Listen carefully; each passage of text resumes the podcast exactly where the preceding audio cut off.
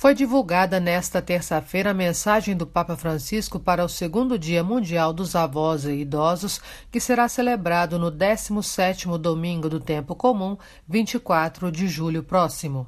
A mensagem do pontífice começa com o versículo 15 do Salmo 92, que diz: "Até na velhice continuarão a dar frutos."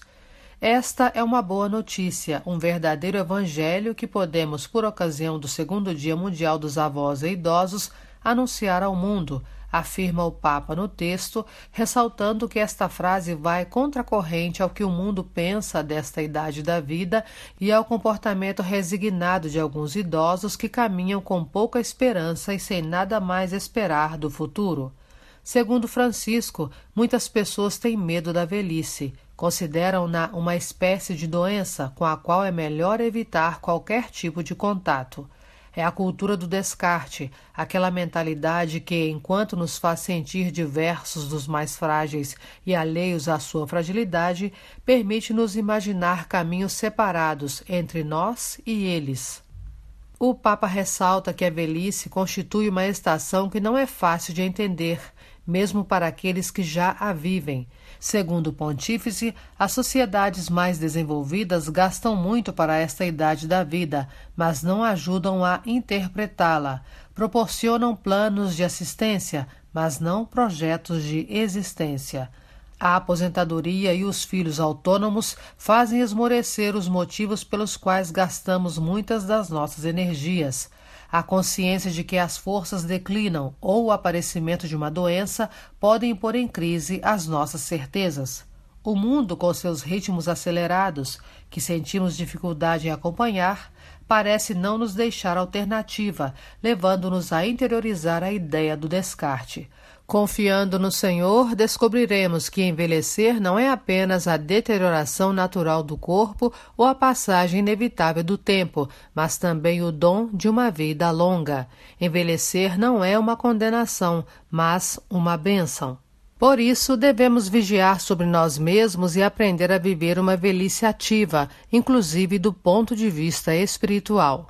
Francisco convida também a cultivar as relações com os outros, primeiramente com a família, os filhos, os netos, bem como com as pessoas pobres e atribuladas. A velhice não é um tempo inútil, no qual a pessoa deve pôr-se de lado, recolhendo os remos para dentro do barco, mas uma estação para continuar dando fruto. Há uma nova missão que nos espera, convidando-nos a voltar os olhos para o futuro.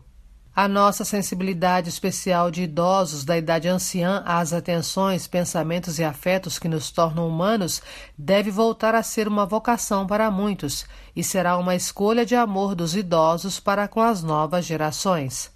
É a nossa contribuição para a revolução da ternura, uma revolução espiritual e desarmada da qual os convido, queridos avós e idosos, a serem protagonistas, ressalta o Papa. A seguir, Francisco recorda que o mundo vive um período de dura provação, marcado primeiro pela tempestade inesperada e furiosa da pandemia, depois por uma guerra que fere a paz e o desenvolvimento à escala mundial. Não é por acaso que a guerra tenha voltado à Europa no momento em que está desaparecendo a geração que a viveu no século passado. E estas grandes crises correm um risco de nos tornar insensíveis ao fato de que existem outras epidemias e outras formas generalizadas de violência que ameaçam a família humana e a nossa casa comum. Perante tudo isso, temos necessidade de uma mudança profunda, de uma conversão que desmilitarize os corações, permitindo a cada um reconhecer no outro um irmão.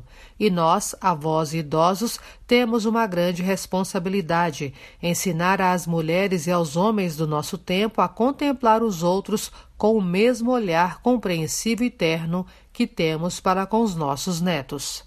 Segundo o Papa, um dos frutos que os idosos são chamados a produzir é o de guardar o mundo. Guardemos no nosso coração, como fazia São José, pai terno e solícito, os pequenos da Ucrânia, do Afeganistão, do Sudão do Sul.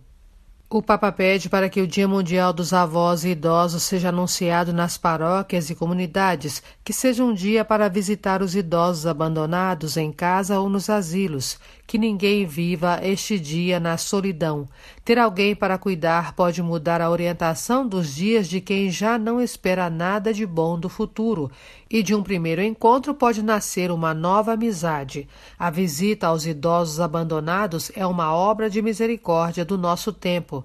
Peçamos a Nossa Senhora Mãe da Ternura que faça de todos nós dignos artífices da revolução da ternura, para juntos libertarmos o mundo da sombra da solidão e do demônio da guerra, conclui a mensagem do Papa.